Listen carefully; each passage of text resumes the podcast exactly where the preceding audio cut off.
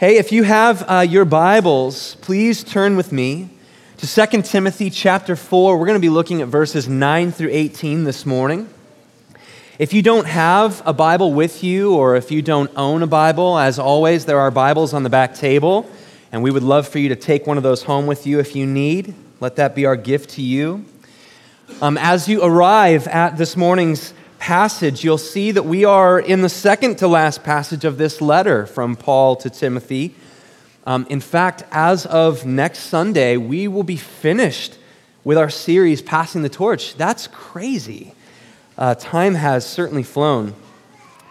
So, last week we examined Paul's solemn charge to Timothy to preach the word to preach the scriptures that are inspired by God, to preach the Bible that is profitable to us in every way for teaching us about sin and our need for Jesus, for correcting us, for training us in righteousness, and for equipping us with everything we need for life and ministry by the power of the Holy Spirit.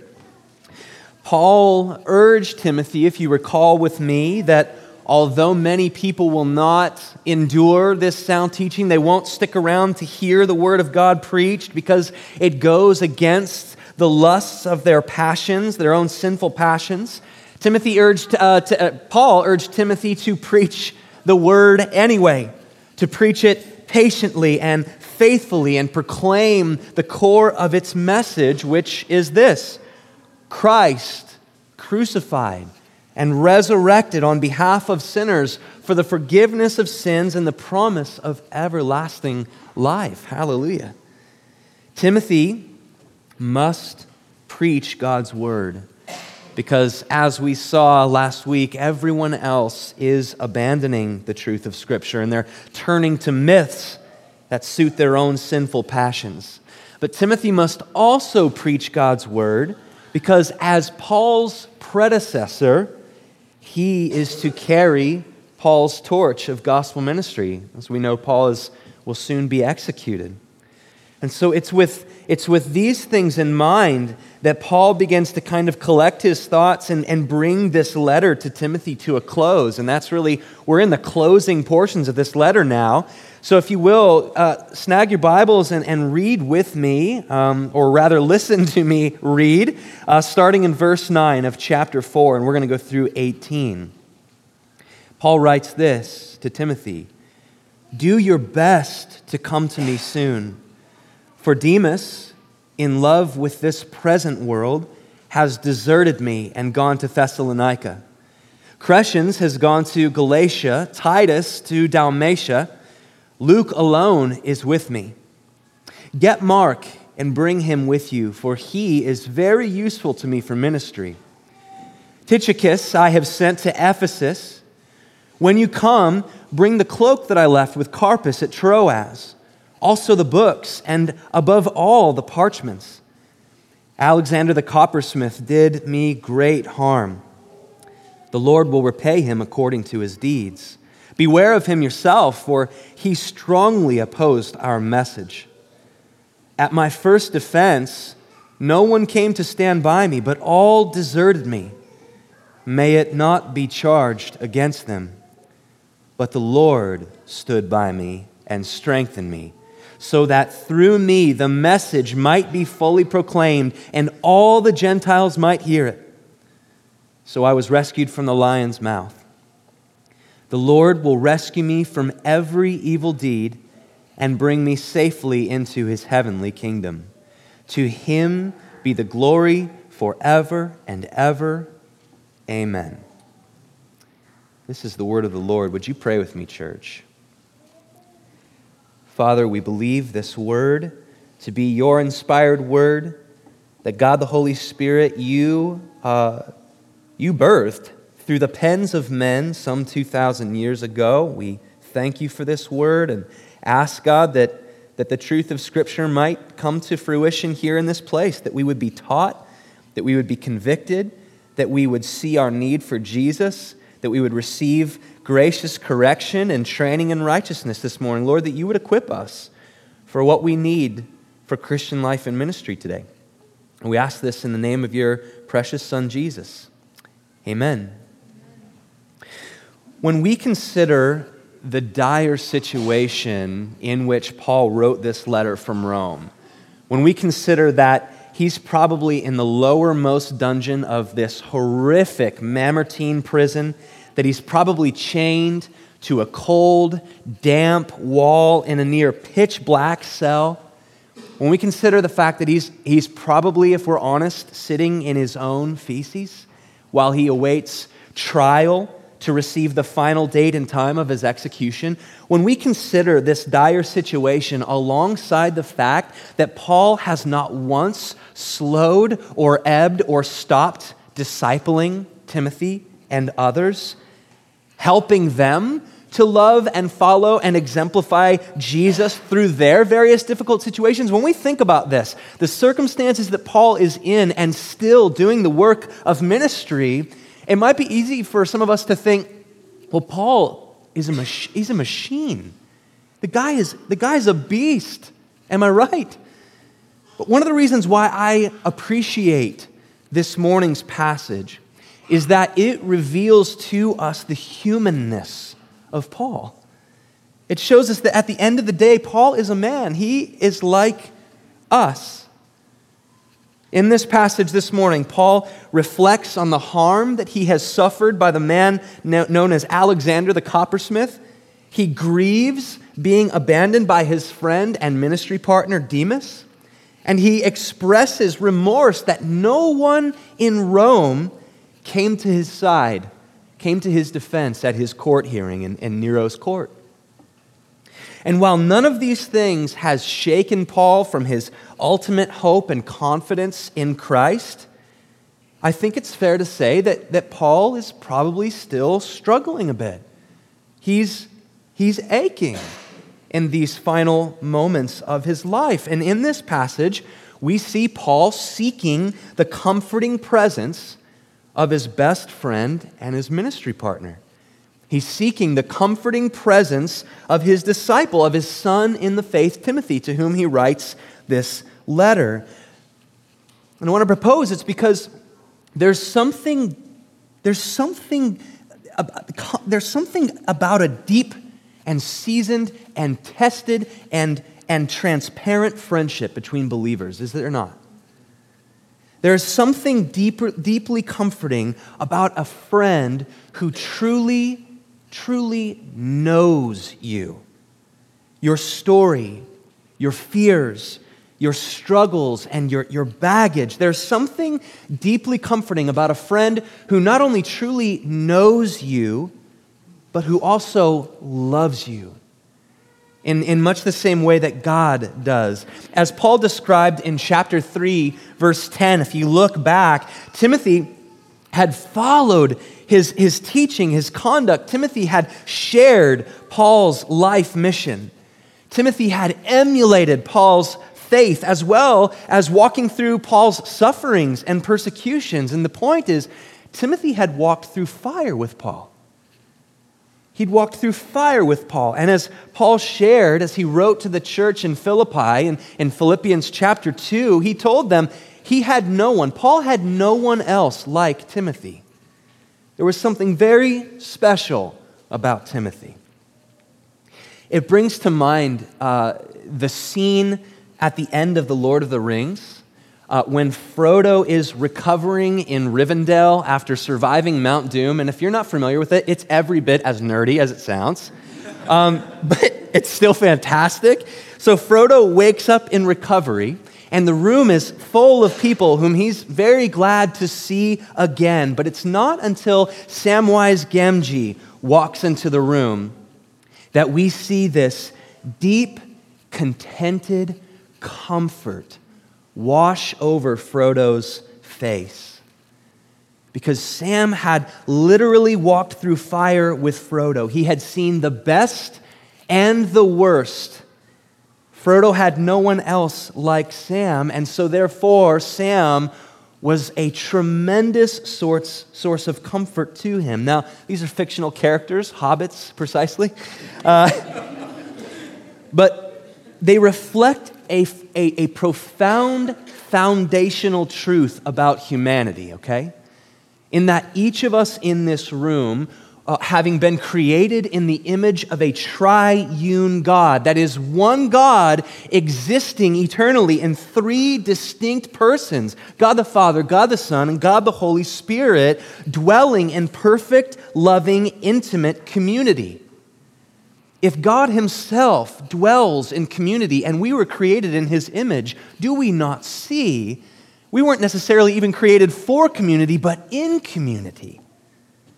One of the things we see in today's passage is Paul's hunger for this sort of community. In verse, in verse 9, right out of the get go, he pleads with his friend to come to him, to come be with him, to be at his side. And what I hope we take away this morning, apart from a deeper understanding of these verses, of course, is an understanding that each one of us in this room, there are no exceptions, each one of us has been created for this deep community. Firstly, with God Himself, but secondly, with God's people, with other humans.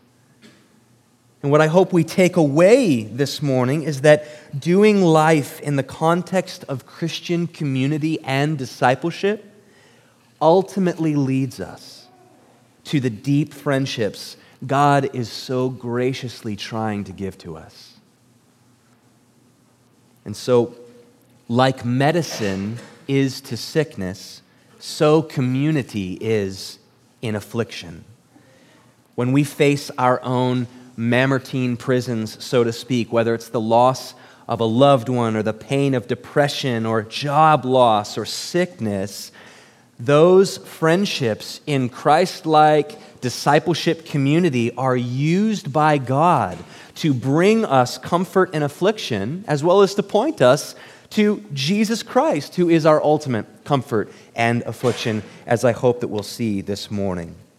As Paul wrote in 2 Corinthians chapter 1, Blessed be the God and Father of our Lord Jesus Christ, the Father of mercies and God of all comfort who comforts us in all our affliction, so that we may be able to comfort those who are in any affliction, with the comfort with which we ourselves have received and are comforted by God. For as we share abundantly in Christ's sufferings, so through Christ we share abundantly in comfort too. But I think that the temptation for us, and independent 21st century America is to isolate when we are facing affliction, to avoid being truly known. This is a huge problem. It has been ever since Adam and Eve severed their relationship with God in the Garden of Eden. See, after betraying God in their guilt and shame and fear, they immediately went into hiding. They became isolationists. And that mentality, if we're honest, still affects us today. Some of us who are the most deeply hurting in this room are the most isolated and disconnected from community, and community is huge for us here at Substance. I wonder how many of us are hiding. How many of us might be afraid to invest in someone and to be invested in by someone else because we might actually have to be real? And authentic and known. And so this morning, the title of my sermon is The Comfort of a Friend. And we're going to look at number one, the comfort of a friend. And number two, the comfort of the Lord. I only have two points, and pretty straightforward. The comfort of a friend, the comfort of the Lord, who is, of course, our truer and ultimate friend. So let's look at number one. So now, except for Luke, as mentioned in verse 11, Paul is all alone. And, and, and just for the sake of background on Luke, Luke is not only the author of the, the Gospel according to Luke and the book of Acts, two New Testament books, but he was also a physician. And so he was probably with Paul in Rome, monitoring his health while in prison. Now, Demas, as conveyed in verse 10, had deserted Paul.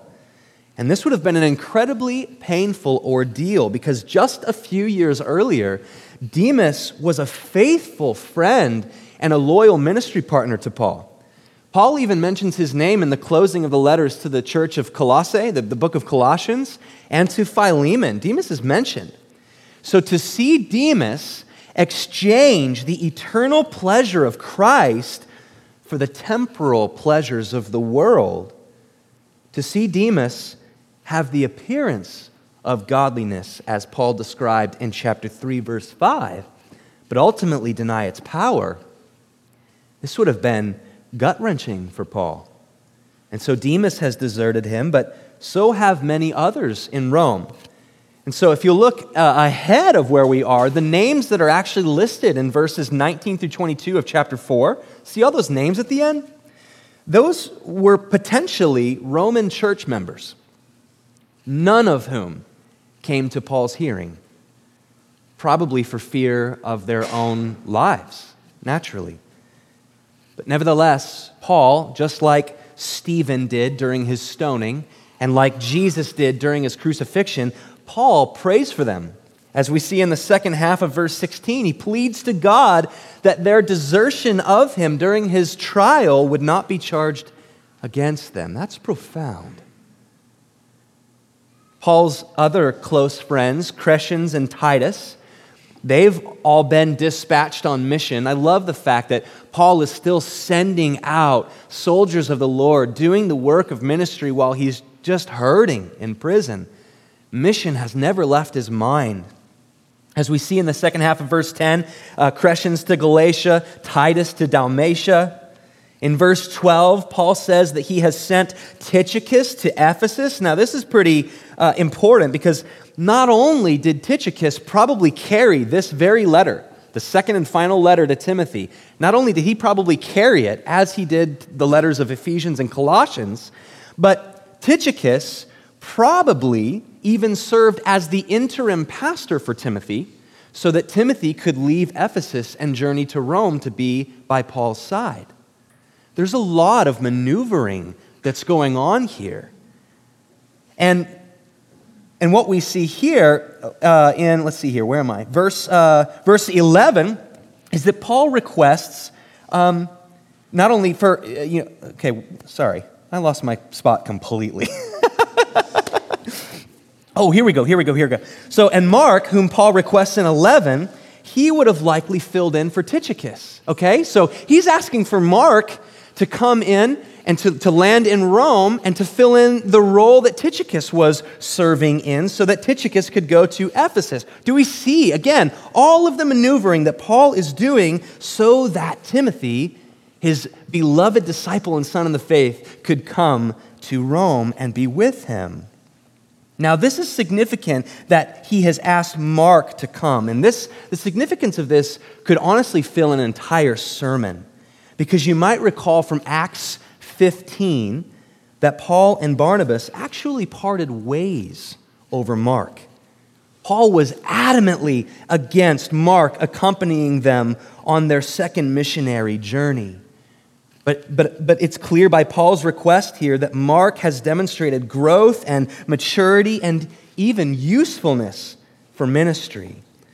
So, just so that we are learning the word here, every verse of it, hopefully, uh, it, it's probable, I'm going to summarize verses 9 through 15. It's probable that Paul's line of thinking in this part of the letter is something like this Timothy, do your best to come to me soon because I long to see you one more time, that I may be comforted and filled with joy at your arrival.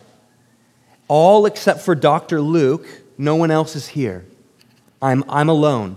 I've sent Tychicus with this letter, and he will relieve you of your duties in Ephesus while you come to visit me. But you'll need to bring Mark to fill in for Tychicus and Timothy on your way because you'll travel through Troas Please stop at Carpus's house to get my cloak because it's cold here in prison and winter is approaching.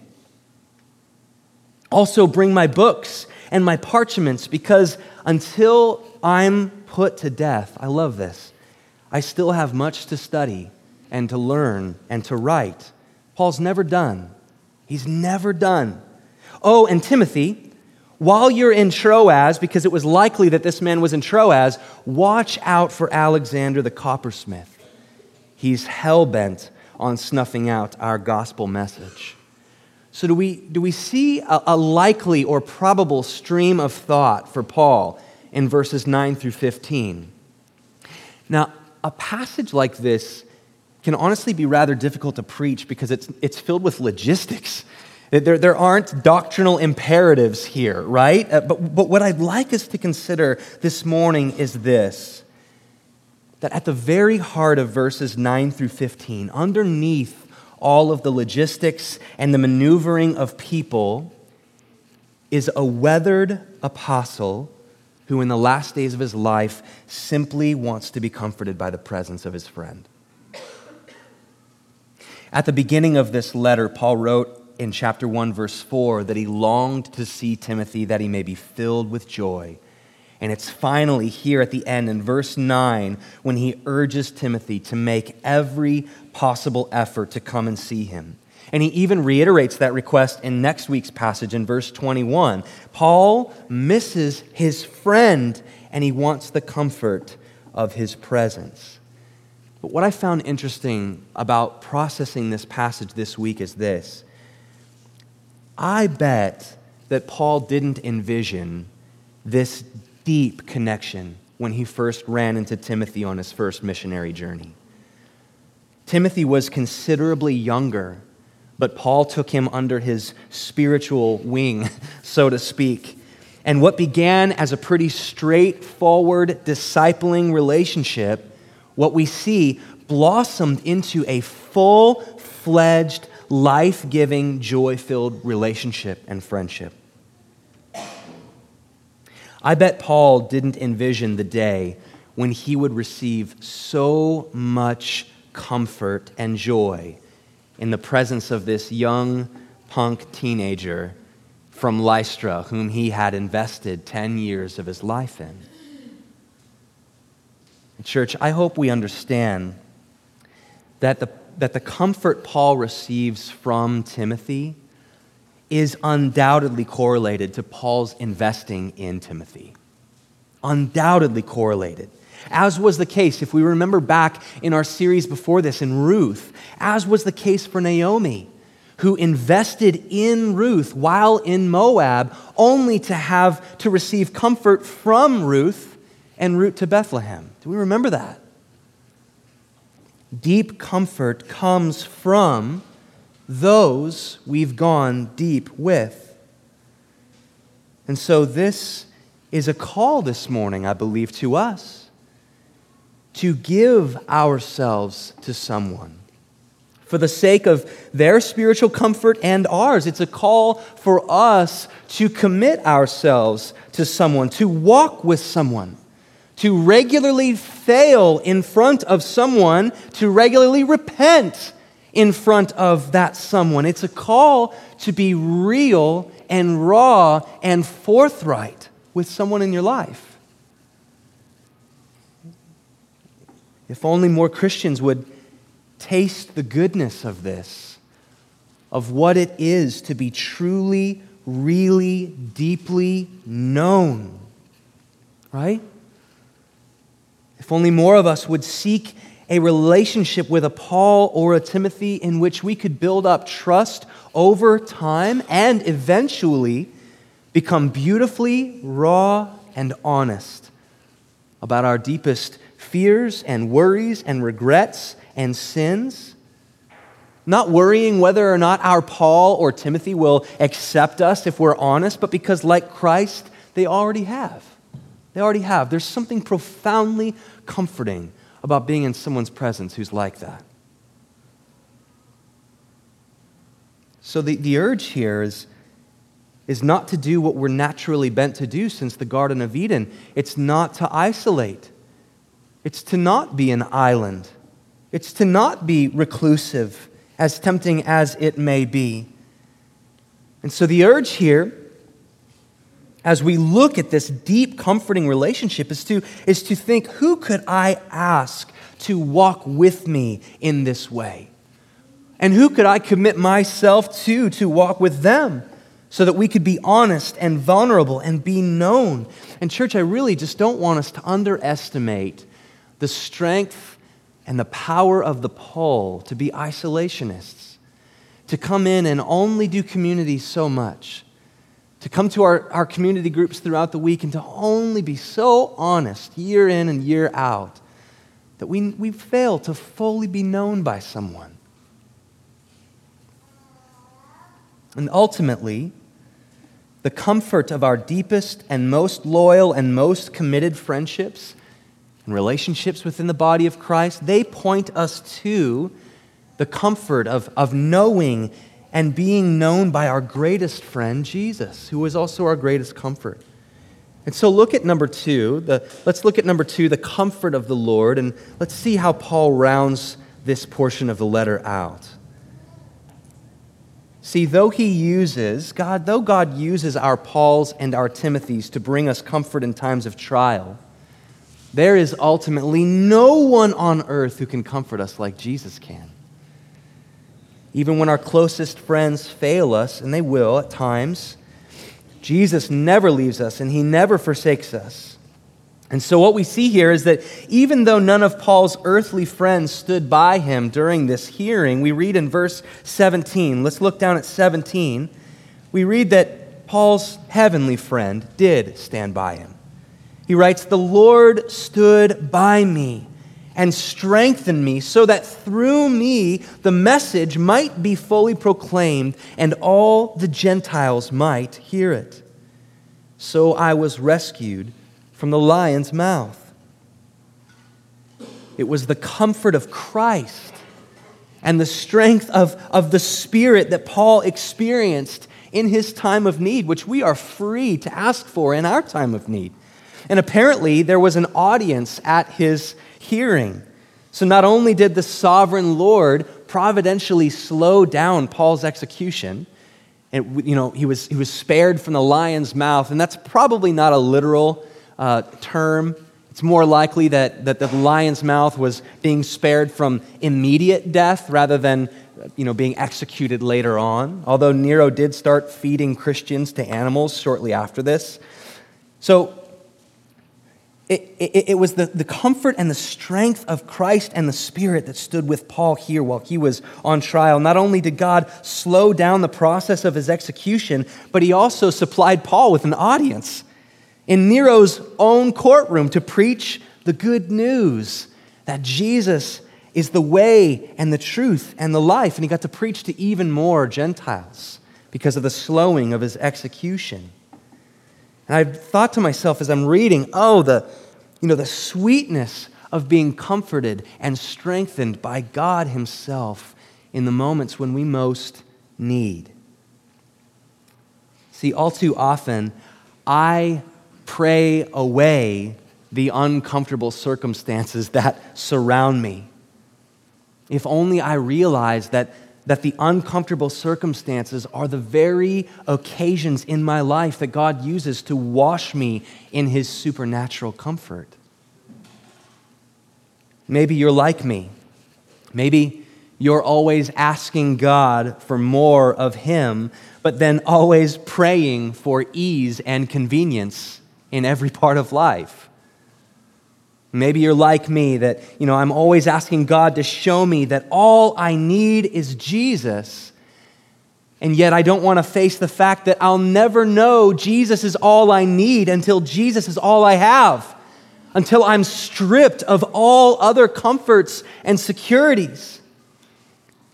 See, the, the, the, deepest comfort any of us will ever experience, church, will be attained when we finally come to grips with the promise of 2 Corinthians 12 that, that God is not only with us in our weakness, his power is made perfect in it.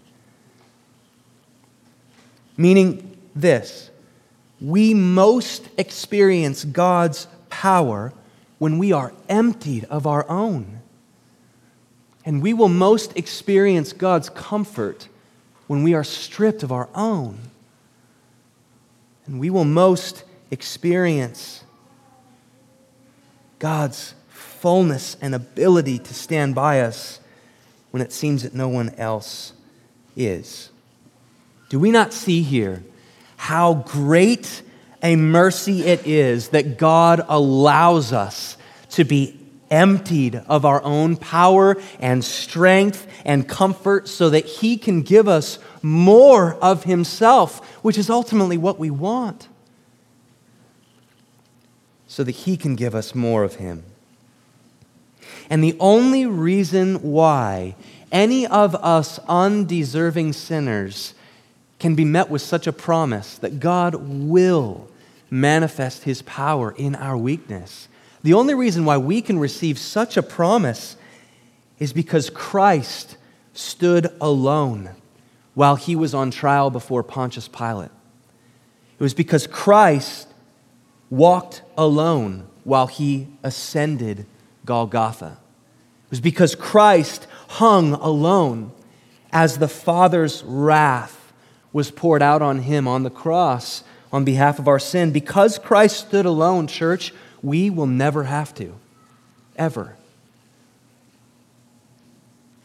And even more, Paul continues in verse 18 that he says, The Lord will rescue me from every evil deed and bring me safely into his heavenly kingdom. To him be the glory forever and ever. Amen.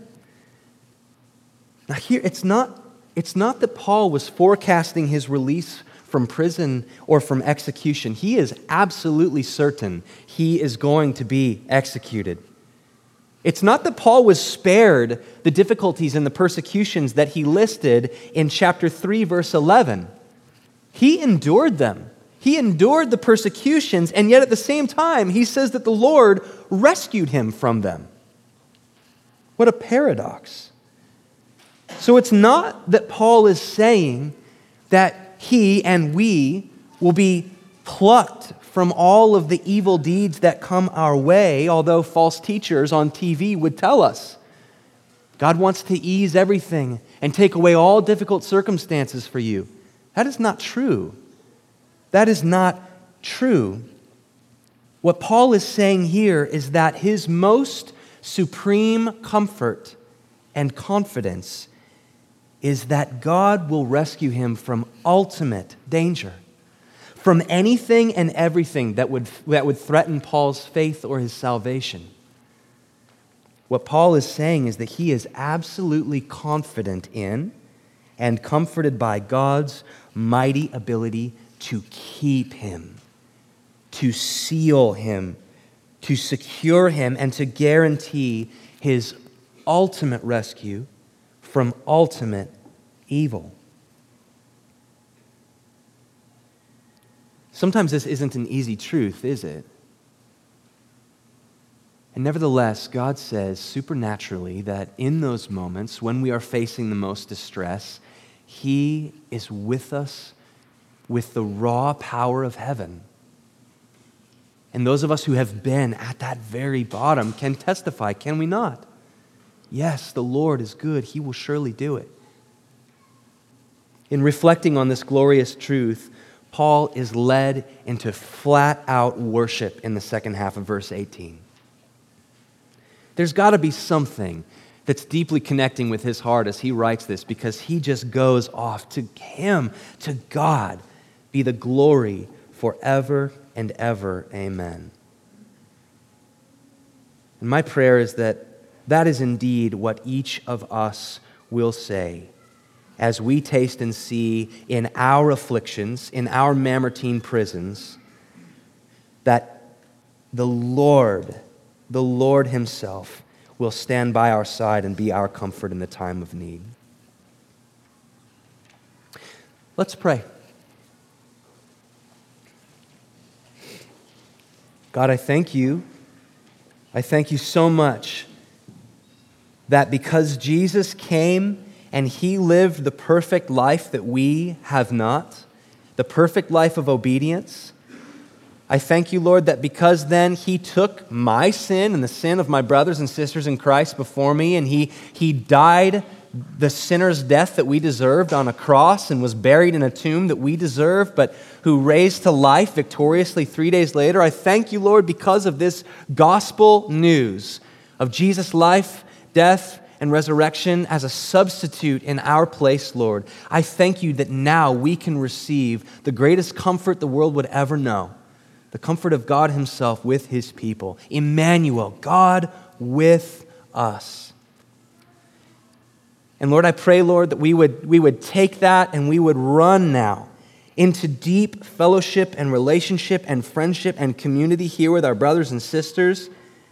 That there would be deep koinonia, God, where we can be known, real, raw, and forthright, and that that too would be a gracious comfort to us in time of need.